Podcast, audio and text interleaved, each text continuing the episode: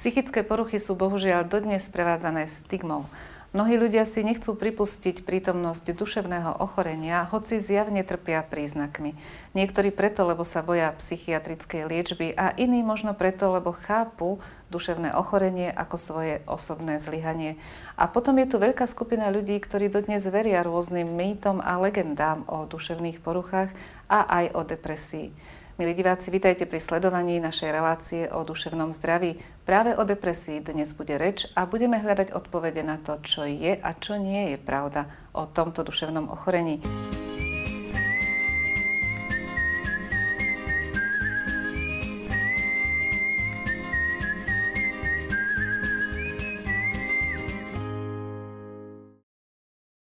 Mojím dnešným hostom je psychiatrička a psychoterapeutka pani doktorka Silvia Bodejová. Vítajte. Ďakujem veľmi pekne za pozvanie. Pani doktorka, naozaj je to tak, že veľakrát práve tie mýty a legendy spôsobujú, že má človek nedostatok reálnych informácií a to vedie k nepochopeniu a možno dokonca určitej stigmatizácii. Vybrala som 10 najčastejších mýtov, tak si ich poďme skúsiť rozobrať. Prvý mýtus hovorí, že depresia nie je choroba, je to iba lenivosť, alebo zlá nálada, alebo výhovorka. Tak ako je to? Je to choroba, alebo nie je? Depresia v žiadnom prípade nie je lenivosť. Depresívni pacienti nie sú ani leniví, ani slabí, ale sú chorí. Takže mm, naozaj... To takom... musíme to brať ako medicínsky subjekt. Uh-huh, uh-huh. Dobre. Je to vždy dedičná choroba? Nie je to dedičná choroba, aj keď sa dedia určité predispozície um, k depresii. Môže sa stať, že dieťa vyrastá s rodičmi, ktorí, niektorý z nich trpí depresívnou poruchou a vtedy môže ako keby uh, prevziať um, depresívne určité vzorce, správania. určité vzorce správania až do svojej dospelosti. A to zvyšuje iba riziko vzniku depresie? Riziko vzniku depresie sa tým môže zvýšiť. Ďalší mýtus hovorí, že ten, kto sa usmieva, nemôže mať depresiu. Je to pravda? Z mojej klinickej praxe mám aj opačnú skúsenosť. Stretávam sa s pacientami, ktorí práve úsmevom maskujú to, ako veľmi trpia. Uh-huh. Možno preto, aby chránili svojich blízkych alebo aby v práci pôsobili, že sú výkonní a sú v poriadku. Je pravdou, že sa ľudia s depresiou už nikdy nezaradia plnohodnotne do života? Opak je pravdou. Dnešné lieky na depresiu sú tak účinné, že mnohým ľuďom prinavrátia ich pôvodnú kvalitu života. A naopak bez liečby môže vlastne byť to fungovanie neplnohodnotné. Sú ľudia, ktorí veria tomu, že depresívny človek sa o svojom stave nechce rozprávať. Mali by sme ho nechať na pokoji. Je pravda, že depresívny človek e, je v svojom takom stiahnutí a obmedzenej interakcii s druhými ľuďmi. Ale naopak také mm, citlivé, citlivý rozhovor s takým porozumením môže veľmi mu pomôcť, aby mohol zdieľať to, ako veľmi trpí. Uh-huh. Depresiu môžu dostať iba psychicky labilní ľudia alebo ľudia s nízkym sebavedomím. V žiadnom prípade to nie je pravda, tento mýtus, keďže depresia je biologické ochorenie a spôsobené mnohými inými faktormi, nie je osobným zlyhaním. A rovnako nízke sebavedomie nesúvisí so vznikom depresie. Tak. Depresii vždy musí predchádzať nejaká tragická udalosť. Mm, niektoré mm, tragédie v živote človeka môžu viesť k depresii, ale určite nie všetky. Sú ľudia, ktorí sa s tragédiami vyrovnávajú veľmi dobre a nevedie to k ochoreniu. A stretla som sa často aj s tým, že aj tzv. pozitívny stres, mm, čo my vnímame ako niečo príjemné, napríklad narodenie dieťaťa. Kúpu alebo, nového auta. Áno, povýšenie v práci alebo náhle zbohatnutie, Dokonca aj toto môže privodiť mhm. depresiu. Nuž, a jeden z veľmi častých mýtov hovorí, že depresiu netreba liečiť, pretože prejde aj sama. Depresia bez liečby neprejde sama. Môže trvať mesiace, roky, človek sa trápi.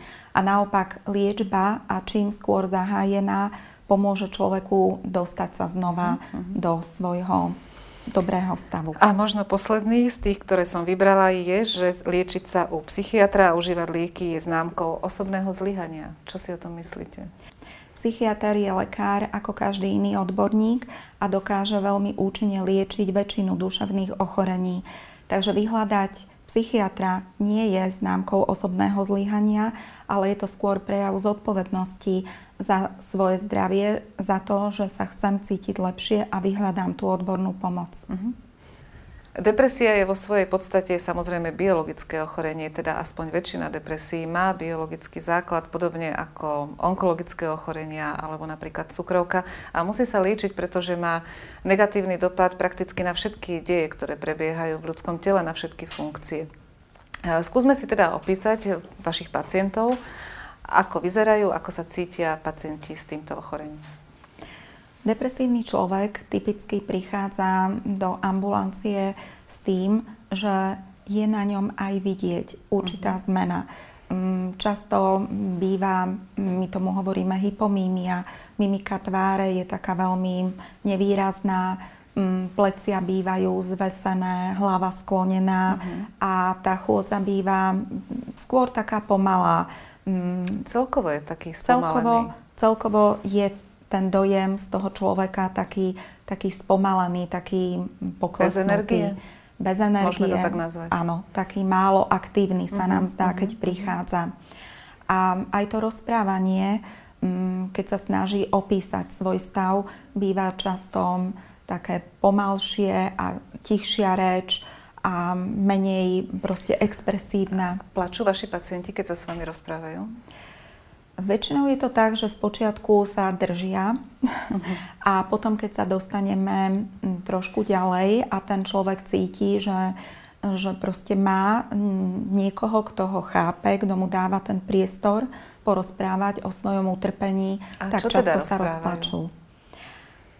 Rozprávajú o tom, ako veľmi sa im zmenil život, ako im to zasahuje vlastne do do naozaj celého fungovania to, že mm, nevedia sa tešiť, že tá nálada ako keby bola prázdna, stratila sa, mm, nevedia si plánovať nejaké aktivity, nevedia sa sústrediť na to všetko, čo majú v bežnom živote riešiť.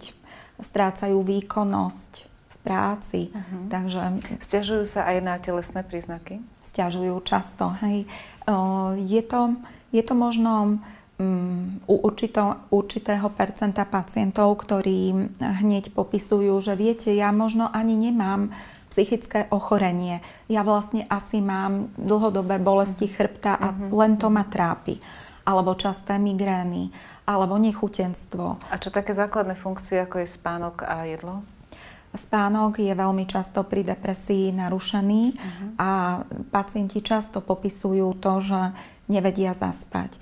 Hlavou im bežia myšlienky, ktoré sú možno o tom, že čo bude, ako to bude so mnou, ako zvládnem ďalší deň.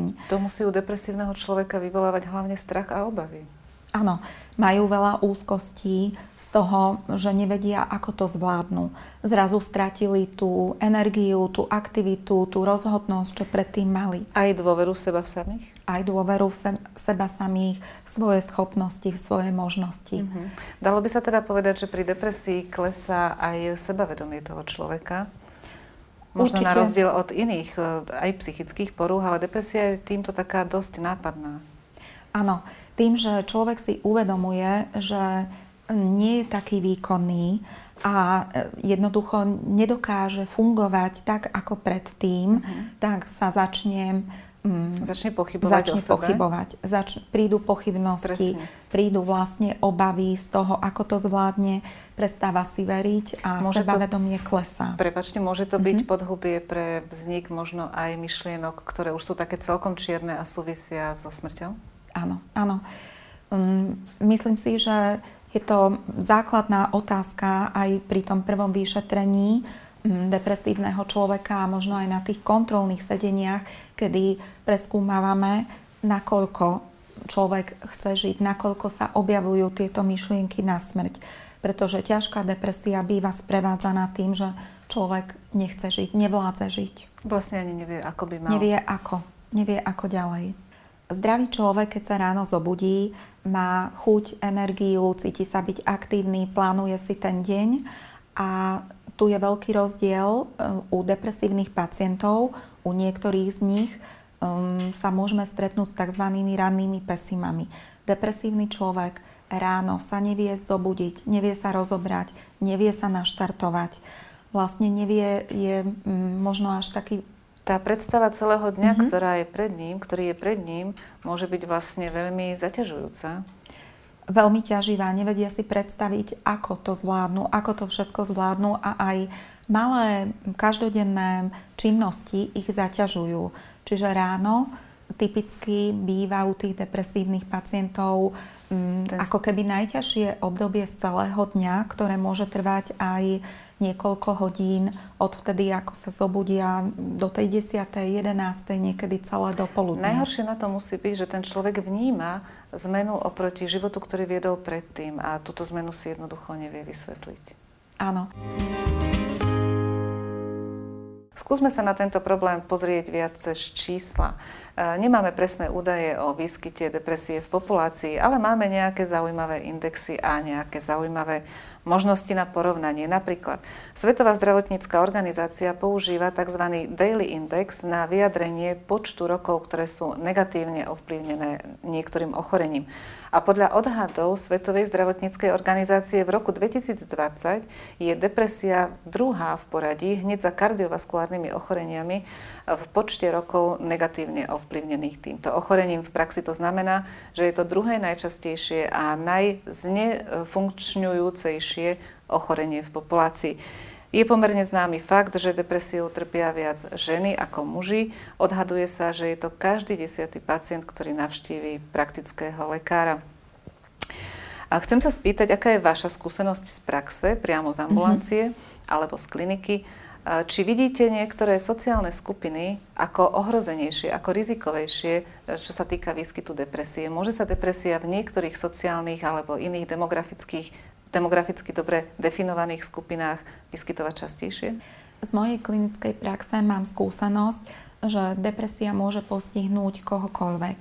Mm, vlastne stretávam sa s pacientami rôzneho veku, rôzneho sociálneho zázemia a ako keby depresia si nevyberá, uh-huh. u koho um, vlastne, ku komu príde. Tak. Áno. Ale možnosť tých skupín, ak um, rozmýšľam nad tým, dnes je doba, ktorá prináša veľmi veľa stresu.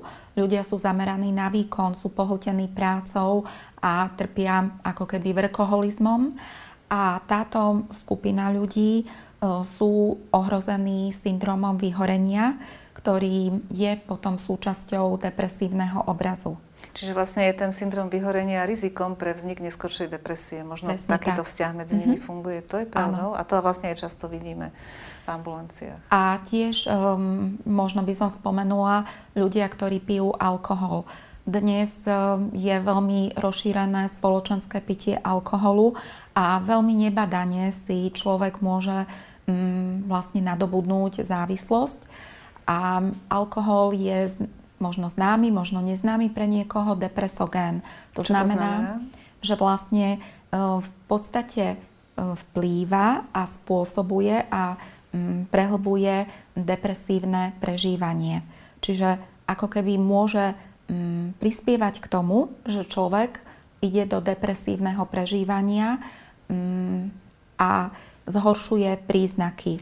Je možné, že u citlivých jedincov, spomínali sme už tú genetickú predispozíciu, mm-hmm. môže práve alkohol byť tá posledná kvapka, nielen metaforická, ale aj doslova, kvapka, ktorá spustí vlastne prepuknutie tohto ochorenia. Áno. Pani doktorka, prezradím na vás, že vy ste po skončení vysokej školy najprv 11 rokov pracovali na klinike detskej psychiatrie na Bratislavských Kramároch, až potom ste zmenili špecializáciu a dnes pôsobíte ako psychiatr pre dospelých. A práve na toto obdobie sa chcem teraz spýtať na vašu skúsenosť, ako je to s detskými a adolescentnými pacientami s depresiou. Je ich veľa, je v niečom rozdiel, e, líšia sa napríklad v klinickom obraze alebo priebehu od dospelých pacientov? je zaujímavé, že aj dieťa môže mať depresiu. Mm, stretla som sa na klinike s tým, že sme liečili 8, 9, 10 ročné deti s depresiou. Mm, ten klinický obraz je trochu odlišný od dospelého pacienta, mm, aj keď tá hlavná ako keby črta, tá strata nálady, porucha nálady je spo, spoločná. Dieťa je smutné, je skľúčené, prestáva sa hrať s rovesníkmi, mm-hmm. neteší sa do školy, vlastne zatvára sa v izbe. Má dieťa tiež tie psychosomatické a telesné príznaky?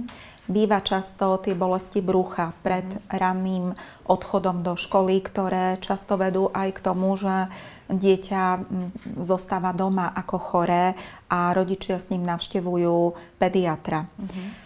Mm, takéto dieťa môže mať e, výborný intelekt, ale prestane sa sústrediť. Známky idú, mm, sa zhoršujú a vlastne nikto nechápe tomu, prečo zrazu je z neho zlý žiak. Mm-hmm. Dieťa e, vlastne nedokáže tak dobre komunikovať a vyjadriť, čo cíti a čo prežíva, čo ho trápi.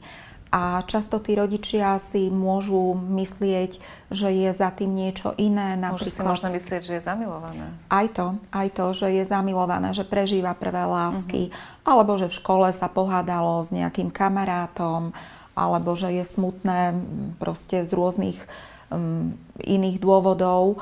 A, a to dieťa uh, je, je vlastne veľmi také bezmocné a bezbranné je veľmi dobré, ak ten rodič e, zistí, ak, ak vníma, že sa tu deje niečo iné a navštíví s dieťaťom lekára. A pedopsychiatr mm, vie citlivo mm, porozprávať sa s dieťaťom o týchto veciach. Vie aj s detským psychologom prostredníctvom kresby vidieť, že... Čo to dieťa vlastne prežíva. Čo to dieťa to, je, to prežíva. to, čo to dieťa nevie verbalizovať. Presne tak. Prostredníctvom symbolov, obrázkov sa dá dostať bližšie mm, k tomu, tej duši dieťaťa, k tomu trápeniu. K tomu ma ešte zaujíma, či tie prejavy možno impulzivity, agresivity, zlosti, rôzne výbuchy môžu byť tiež korelátom depresie? Môžu byť, áno. Dieťa je viac podráždené, cíti, že sa s ním niečo deje, nevie, čo to je a je ako keby precitlivé len na predchádzajúce mm-hmm. bežné podnety, reaguje tou impulzivitou, iritabilitou, je také nahnevané a vlastne robí zle. Veľmi často som sa stretla aj s tým, keď rodičia priviedli dieťa na našu kliniku a pri prvom rozhovore som sa dieťaťa opýtala, prečo si tu? A dieťa odpovedalo, pretože som zlý. Aha. Môžu sa cítiť byť vlastne zlý. ako keby uh, zlý v zmysle, že nie som dosť dobrý a robím zle, neviem prečo a ja som vlastne ten zlý, ten problém v našej rodine. Myslím, že to už je jeden z tých symptómov, o ktorých sme hovorili a to je ten pokles sebavedomia, pokles sebahodnotenia. Už to dobrého diagnostika môže napríklad naviesť na možnosť, že sa jedná o depresiu. Áno. Pani doktorka, skôr ako sa budeme rozprávať o liečbe depresie, predsa len ešte jedna ťažšia diferenciálne diagnostická otázka. Aký je rozdiel medzi hlbokým smutkom a depresiou? Pretože smútok je smútok, ale depresia je psychická porucha. Smútok je vždy psychologicky zrozumiteľný a predchádza mu vždy nejaká ťažšia udalosť, nejaká, nejaká strata v rámci rodiny, práce, vlastne v tom živote človeka. Môže to byť najmä tá väčšia strata alebo dôležitejšia, pokiaľ sa bavíme o hlbokom smutku. Áno, áno. Keď človek stratí niekoho blízkeho, tak upadne a je to prirodzená reakcia človeka, upadne do smútku. Tento smútok má nejaké svoje trvanie, svoju intenzitu vlastne a hlavne nadvezuje na tú príčinu, Áno. ktorá ho vyvolala. To je veľký rozdiel oproti depresii, ktorá môže prísť aj bez príčiny. Uh-huh. Takže smútok... A ďalšie rozdiely? Uh-huh. A ďalšie rozdiely sú tie, že smútok vlastne môžeme zmierniť, e, keď odkloníme pozornosť, keď sa niečím zamestnáme, zaujmeme sa niečím, vlastne skúsime robiť nejaké aktivity. Alebo sa s niekým zhovárať. Presne tak, môžeme, môžeme mať nejaký rozhovor, ktorý nás povzbudí, ktorý nás tak ako keby preladí. A e, takisto smútok, e, na rozdiel od depresie, nemá vplyv na um, spánok, na, nevyvoláva také poruchy spánku a na stravovanie, keďže pri depresii býva veľmi často znížená chuť do jedla. Pri smútku väčšinou človek dokáže jesť normálne. Mhm. Čiže tie základné vitálne a biologické funkcie nie sú tak devastačne narušené. K, tým, k tomu mm-hmm. mi napadá, že možno ani to sebavedomie nie je tak veľmi znížené. Áno, sebavedomie tiež pri smútku ostáva obvykle zachované. Mm-hmm. Človek si nepripadá nejak neschopný alebo nemá nejaké pochybnosti o sebe samom. Vie, že prežíva niečo, čo súvisí s tou jeho stratou alebo s tou tragédiou, proste s tou príčinou. A kedy potom je ten čas, kedy by už predsa len mal asi radšej vyhľadať odborníka? Ehm, moja skúsenosť je, a tiež sa to doporučuje, keď ehm, silný smútok ehm, s rôznymi príznakmi pretrváva dlhšie ako mesiac, tak je vhodné zájsť za odborníkom, či už psychológom alebo psychiatrom a poradiť sa. Tak hovorili sme už o tom, čo je a čo nie je depresia. Opísali sme si, ako vyzerá, ako sa cíti depresívny pacient aký je rozdiel napríklad oproti smútku. Ale poďme sa teraz rozprávať o liečbe. Vždy v psychiatrii je to tak, že tá liečba je komplexná, je z veľkej miery farmakologická a z nejakej miery nefarmakologická. Takže skúsme najprv, čo by sme vedeli najdôležitejšie zhrnúť o antidepresívach. Antidepresíva sú lieky používané na liečbu depresie a sú veľmi účinné, obvykle veľmi dobre tolerovateľné a um, to, čo je dôležité o nich vedieť, je, že nie sú návykové. Toho sa mnohokrát pacienti boja. A tiež vždy hovoríme o tom, že nezačnú zaberať okamžite. Zhruba ten nástup účinku antidepresívnej liečby je dva týždne. Po tomto čase sa začnú príznaky postupne zmierňovať, zlepšovať. A ako dlho trvá takáto liečba? Liečba obvykle trvá niekoľko mesiacov, ideálne teda je to pol roka až rok. Uh-huh. Dôležité je vedieť, že pokiaľ sa antidepresíva vysadia predčasne, depresia sa môže vrátiť. Preto je vždy veľmi dobré, keď sa pacient o liečbe radí s lekárom a dodržiava všetky tie doporučenia. Treba povedať, že nie každý človek s depresiou automaticky dostane antidepresíva. Niektoré ľahšie stavy sa môžu liečiť aj inými nefarmakologickými prostriedkami a tu môže byť ťažiskom liečby psychoterapia. Pani doktorka, prezradím ešte jednu vec o vás. Posledných 5 rokov pracujete v dennom psychiatrickom stacionári v Podunajských biskupiciach, ktorý patrí ku psychiatrickej klinike v Ružinove. Takže poďme si niečo viac porozprávať o týchto stacionároch. Myslím, že nie je všeobecne známe, aké sú to zariadenia a čo poskytujú. Na Slovensku ich máme okolo 20, to nie je veľa. Skúste nám priblížiť ten váš stacionár. Akých klientov máte a čo tam môžu zažiť? Ako im to môže pomôcť? Denný psychiatrický stacionár je zariadenie, kam sú pacienti odosielaní na denný pobyt alebo po hospitalizácii na psychiatrickej klinike alebo aj svojimi ambulantnými psychiatrami, ak sa im stav v ambulantných podmienkách a liečbe nelepší. Je to zariadenie, ktoré poskytuje takú komplexnú, hovoríme, psychosociálnu rehabilitáciu pre pacientov. Je určené pre ľudí s duševnými ochoreniami rôzneho typu, čiže nájdú sa tam, prichádzajú depresívni pacienti, pacienti so schizofréniou, s úzkostnými poruchami. Naozaj mm, myslím si, že je to zariadenie, ktoré dokáže pomáhať širokému spektru psychiatrických pacientov. Povedali ste, že je to denné zariadenie, uh-huh. to znamená, že nie je lôžkové, oni tam nespia. Uh-huh. A ako často dochádzajú? Každý deň? Pacienti môžu prichádzať každý deň, čiže od pondelka do piatku.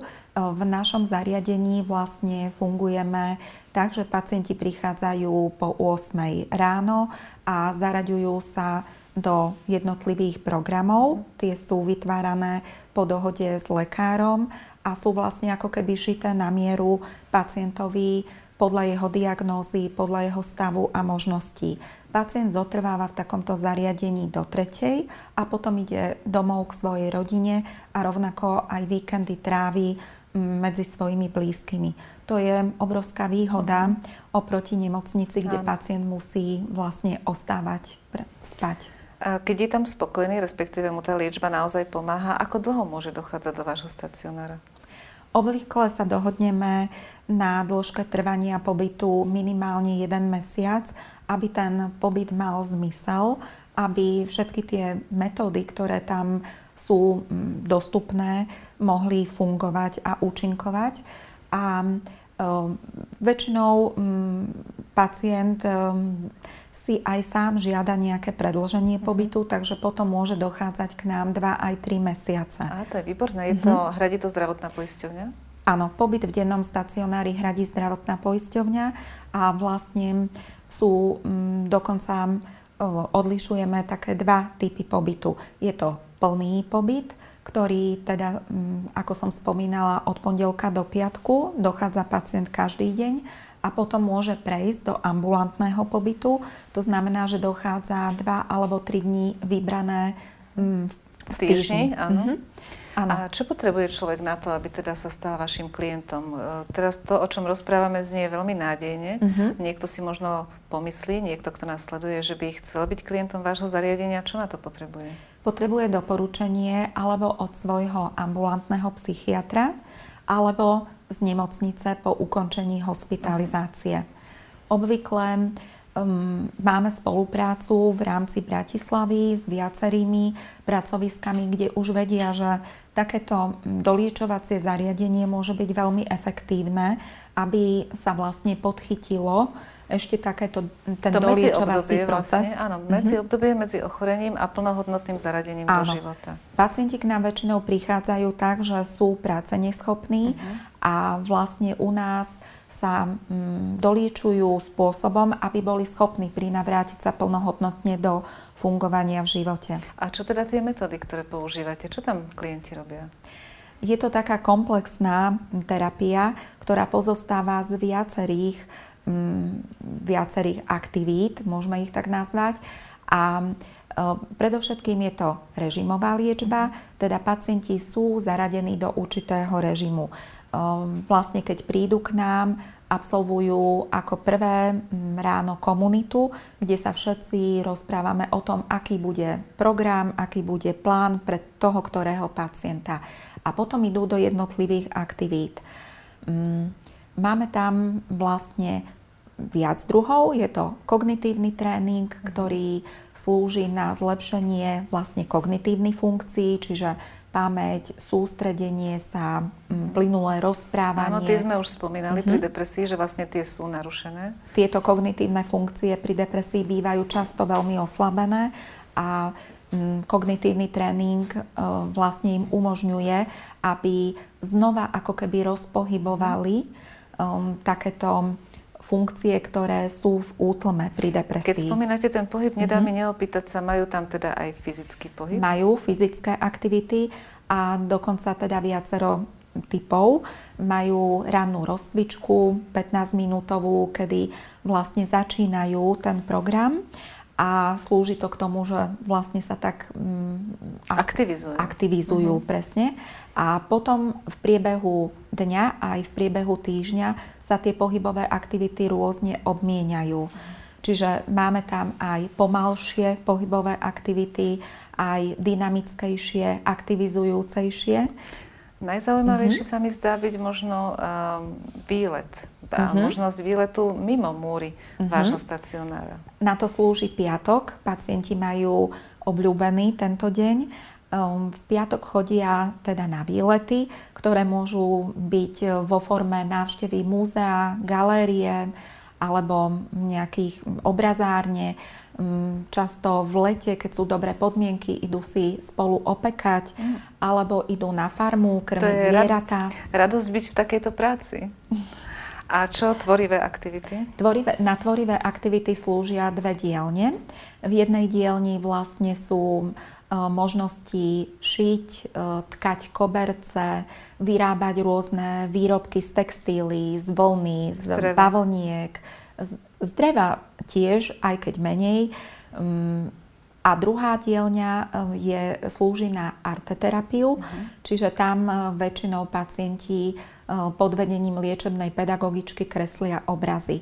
Je známe, že vlastne cez umenie, cez to, že pacient skúsi namalovať nejaký obraz, tiež môže vyjadrovať svoj psychický stav. Áno. A pomáha mu to vlastne aj v tom vyjadrení. A aj... možno aj v takom zbavení sa určitej tenzie, ktorú vo vnútri stále cíti, ale nevie ju verbalizáciou alebo iným spôsobom Áno. zo seba dostať. Napomáha to pacienti, keď vlastne namalujú obrazy, tak sa potom rozprávajú o nich, bavia sa k tej téme. A, a viac neprezradíme, pretože mm-hmm. tí, ktorých to zaujalo, sa možno prídu do takéhoto stacionára pozrieť osobne. Pani doktorka, pozrime sa na depresiu z iného možného uhla. Čo depresia a invalidný dôchodok? Aká je prax? Mm-hmm. Depresia môže invalidizovať človeka. Hovoríme tu o ťažkých formách depresie, ktoré môžu naozaj viesť k tomu, že človek sa cíti tak veľmi ťažko, že jednoducho musí ostať na práce neschopnosti aj celý rok nie je schopný sa vrátiť napriek liečbe, napriek opakovaným možno hospitalizáciám späť do pracovného života. V takomto prípade po roku vlastne sa dáva návrh na invalidný dôchodok. Pripomínam, že ide o ťažké formy depresie. Uh-huh, Ľahké a stredné typy depresie sú do, pomerne dobre liečiteľné a naozaj môže človek sa znova vrátiť do toho fungovania. Ak teda po roku e, nie je jeho zdravotný stav natoľko dobrý, aby sa mohol zaradiť späť do pracovného mm, rytmu, tak potom e, dáva lekár návrh, jeho obvodný lekár vypíše vlastne príslušné tlačivá. príslušné tlačivá, formuláre. A aká je úloha psychiatra ošetrujúceho? Veľmi dôležitý je nález, lekárska správa, ktorú psychiatr vlastne vypisuje za týmto účelom, kde zhodnotí mm, vlastne typ, priebeh, závažnosť depresívneho ochorenia a tiež sa vyjadrí k tomu, že aký má negatívny dopad na mhm. kvalitu jeho sociálneho fungovania. Ja keď píšem takéto nálezy mm-hmm. v mhm. mojej ambulancii, niekedy sú tu isté predikcie, na základe ktorých sa už môžem čiastočne vyjadriť možno aj k prognoze. Sú depresie, ktoré natoľko neodpovedajú na liečbu a sú tak e, zaťažujúce pre človeka, že aj tá prognóza sa ukazuje minimálne ako otázna. Áno, sú depresie, ktoré sú napríklad farmakorezistentné. Mm-hmm. To je vlastne typ depresie, ktorá neodpovedá, nereaguje na podávanú liečbu. A je to aj napriek tomu, že tie farmaká, tie lieky sa vymenia a napriek tomu to neodpoveda. Mali by sme možno v tomto bode už len dokončiť poslednú dôležitú informáciu, že ten, kto rozhodne o invalidnom dôchodku, ale nie je ošetrujúci psychiatr. Nie. Je to komisia odborníkov v rámci sociálnej poisťovne, ktorí zhodnotia a posúdia vlastne všetky kritériá a aj mm, celý ten zdravotný obraz mm, človeka. A mne sa niekedy stáva v ambulancii, že príde pacient s klinickým obrazom depresie, ja ju aj zdiagnostikujem, ale prax ma naučila, aj skúsenosť ma naučila dopytovať sa aktívne ďalej na to, čo predchádzalo depresii. A niekedy sa stáva, že obdobiu depresie a týmto aktuálnym ťažkostiam predchádza niečo celkom iné, dokonca diametrálne iné a síce obdobie, kedy ten pacient mal nadbytok energie, nadbytok aktivít, ako by to bol zrkadlový obraz depresie a my vlastne vieme, že je to hypomanická alebo manická fáza, iba že pacient v tej fáze nepríde, on príde až vtedy, keď je depresívny. Áno.